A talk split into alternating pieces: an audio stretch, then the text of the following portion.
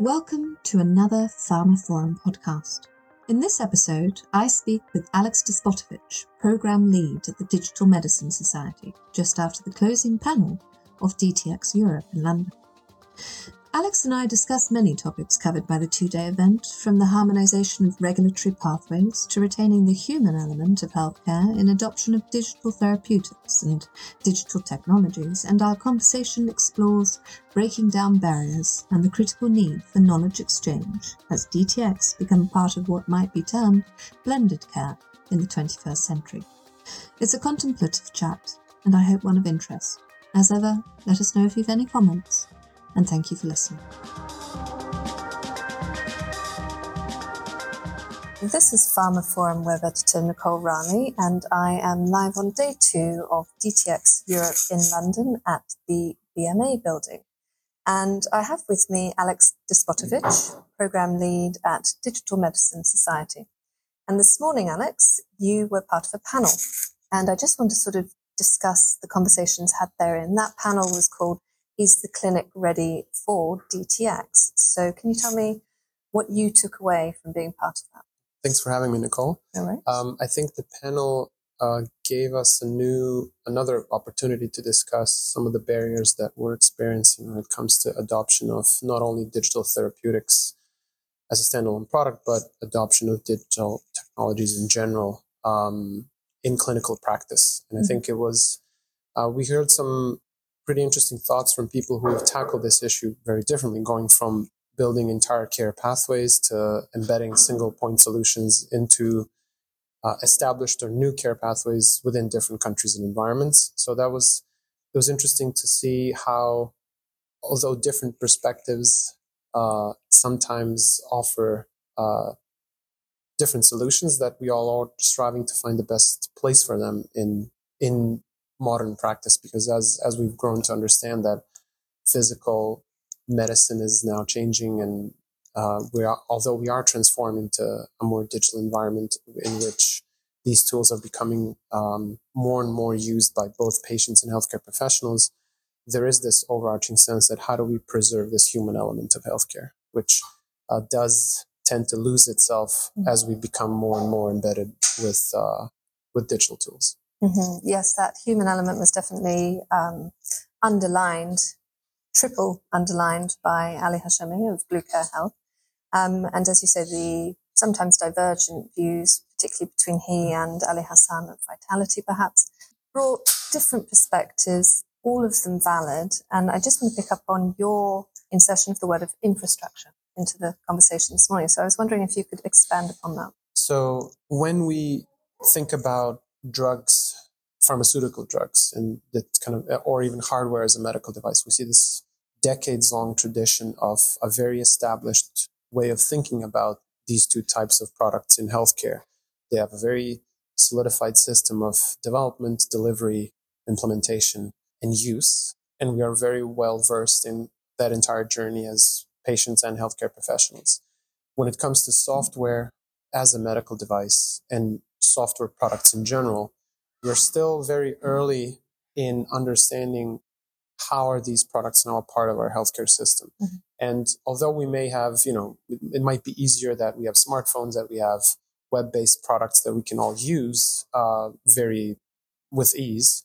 What we, what Ali has mentioned today in the in the conversation is that we are completely lacking a more standardized infrastructure that allows us to curate, select, identify, I acquaint with all of these different tools and the options that exist, but also how are they practically implemented in within a healthcare system.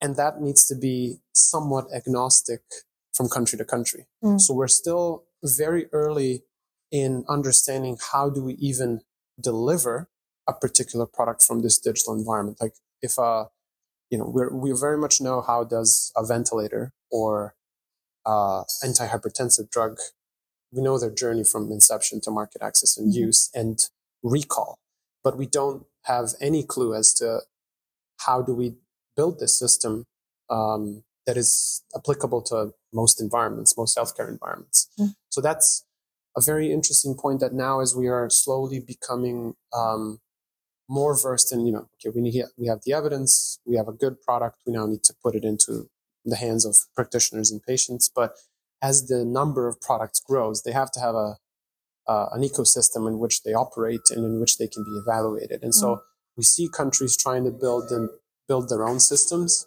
DIGA is one very good example. Mm. the Fran- uh, French government published a new one just recently, nice in the UK, but there is an underlying structure that needs to exist from a technical perspective that allows us to discover for ourselves and, and become more and more educated about how do we how do we look at those products in general. Definitely, I, I like the um, comparison you've made there with the ventilator. Uh, it's very straightforward because yeah. you, we have a conceptually it's very known to us.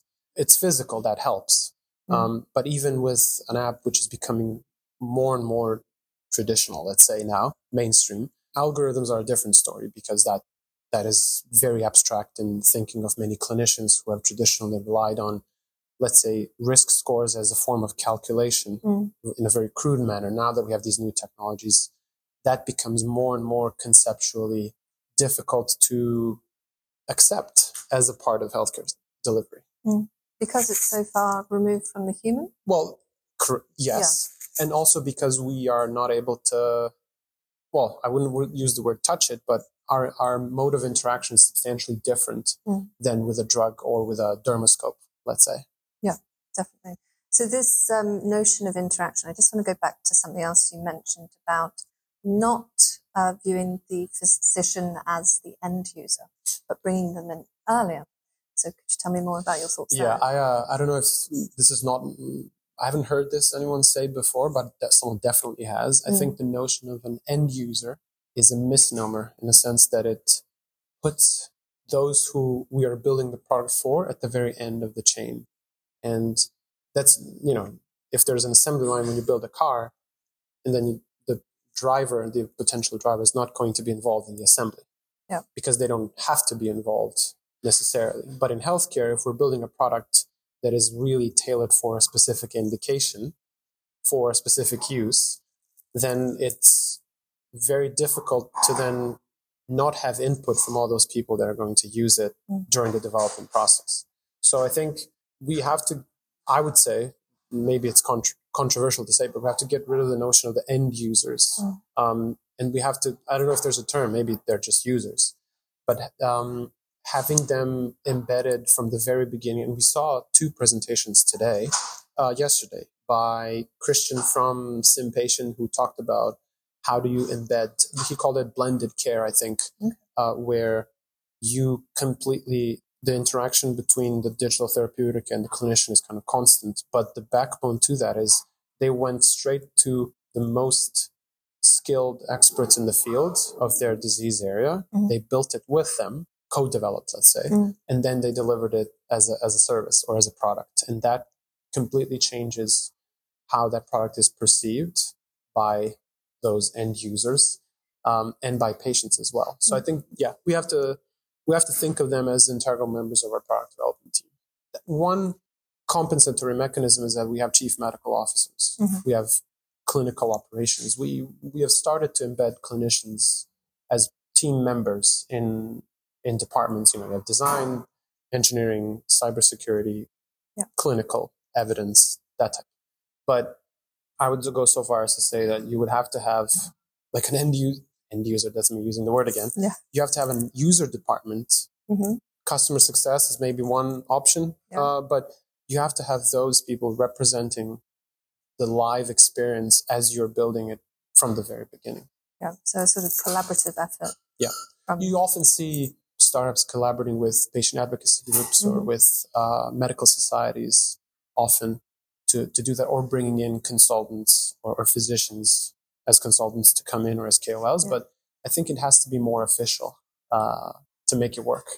Yes. Okay. So let's um, talk about the official of it. Um, the UK. So biggest space for deployment of DTX. Um, is there anything you want to say about that? How that could sort of um, sway others to follow suit? Well, the NHS is a is a it is a national treasure mm-hmm. of the UK. Not, uh, and I would say primarily because its public infrastructure allows more access to people who otherwise wouldn't be able to have access in other countries like the US, for example. Mm-hmm. I think the, the public, the, the nature of, of the NHS is, and the freedom it does have on a municipal level and regional levels, allow small size, smaller startups with mm-hmm. good ideas to come and solve a particular problem that is, let's say, specific to that region or that hospital.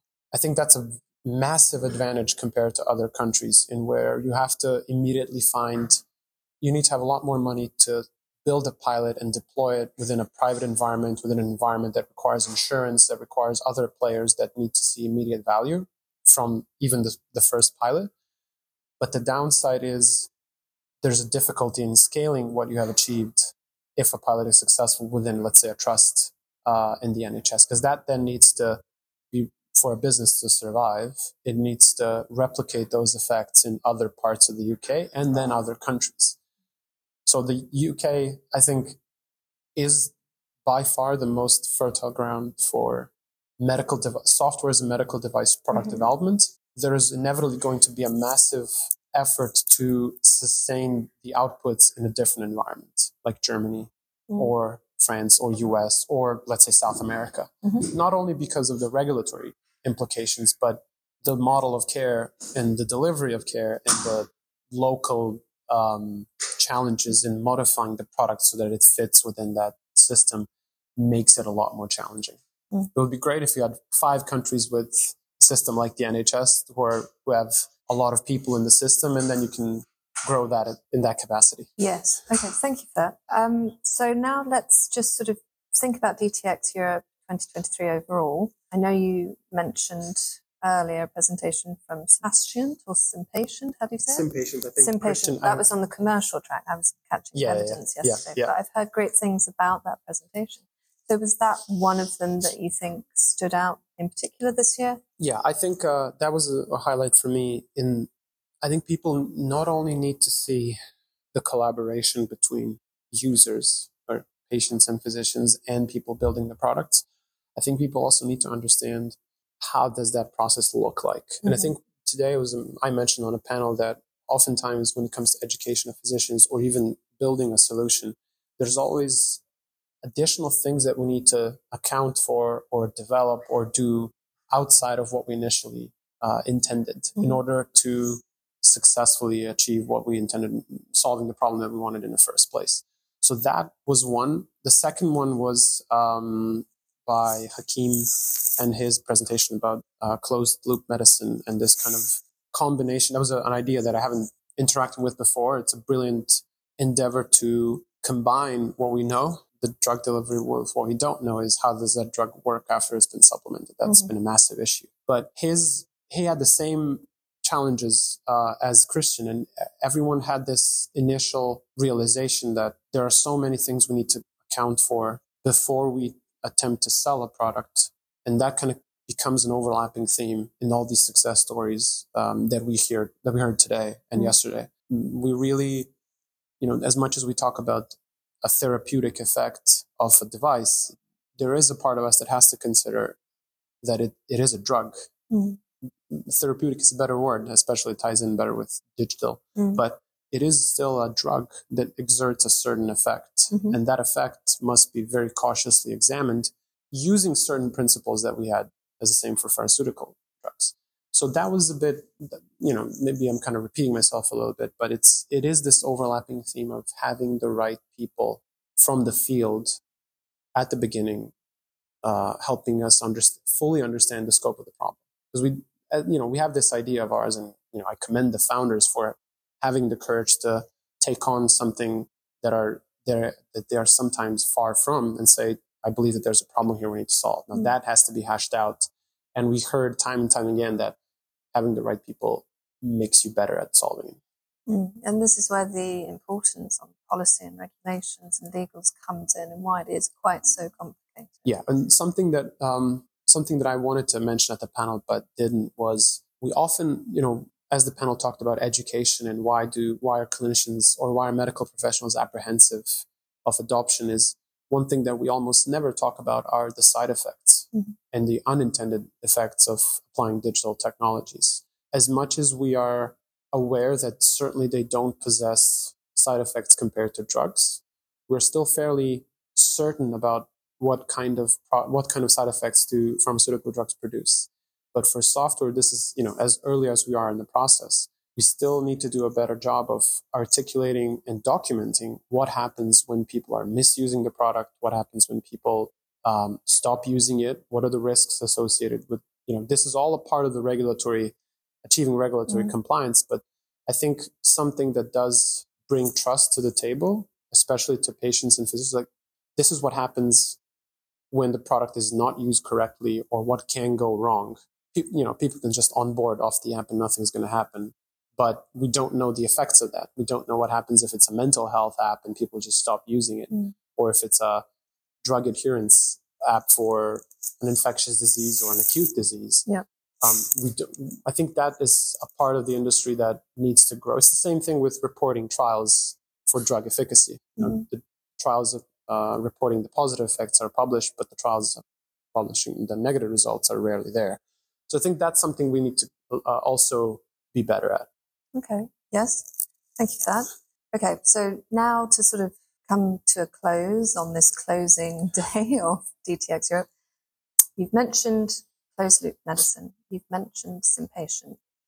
For you, um, is there a key takeaway from the event overall, whether that be a certain company presentation or whether it be a notion, perhaps from the final panel that we just listened I think this conference, although already carrying a lot of different perspectives into what a digital therapeutic is and where does the industry go, I think what we would benefit a lot is if, for example, our panel discussion is mixed with people who have to, if we talk about why are clinicians so apprehensive, to have clinicians on the panel saying why are they so apprehensive. Mm-hmm. I think the natural progression of an event like this is to get people I don't want to say on the other side, but I would I would rather say those later in the chain mm-hmm. who actually are the ones we always talk about and try to get to. So that was, you know, and I heard certain people. We heard the session um, today was an NHS session, I think, uh, mm-hmm. uh, discussing diabetes programs yeah. in the UK. I think having those conversations at the same time within a within a panel discussion or within a, a, a workshop is is something that I've realized is uh, would be a great next step in getting us closer to understanding these challenges. The first session with um, of the day yesterday was the harmonization of regulatory, yeah. and we had representatives from different countries mm-hmm. discussing their own paths, which is a great way to understand the differences, mm-hmm. but also an opportunity to learn from each other and how to optimize those pathways. So I think that's my key takeaway is more stakeholders from additional um, from those departments in which we're actually trying to deploy solutions in is uh, would be fantastic. Yeah. So breaking down the barriers, sharing, transparency, knowledge exchange. Yes, exactly. The learnings across the whole yeah. spectrum. Yeah. yeah. Yeah. Brilliant. Okay. Well, thank you for your time, Alex. It's been a pleasure speaking with you. Likewise. And take care. Thank All you. Bye bye. And so that concludes this episode of the Mini pharmaphorum podcast. You can find more information about this episode, including a download link and information about previous installments and the main pharmaphorum podcast series at pharmaphorum.com forward slash podcasts. The Mini pharmaphorum podcast is also available on iTunes, Spotify, Acast, Stitcher, and Podbean, where you can find and subscribe by searching for pharmaphorum. Of course, don't forget to visit our website where you can sign up for daily news and analysis bulletins as well, and follow us on Twitter at, at pharmaphorum. Well, that's all for now. Thank you for listening.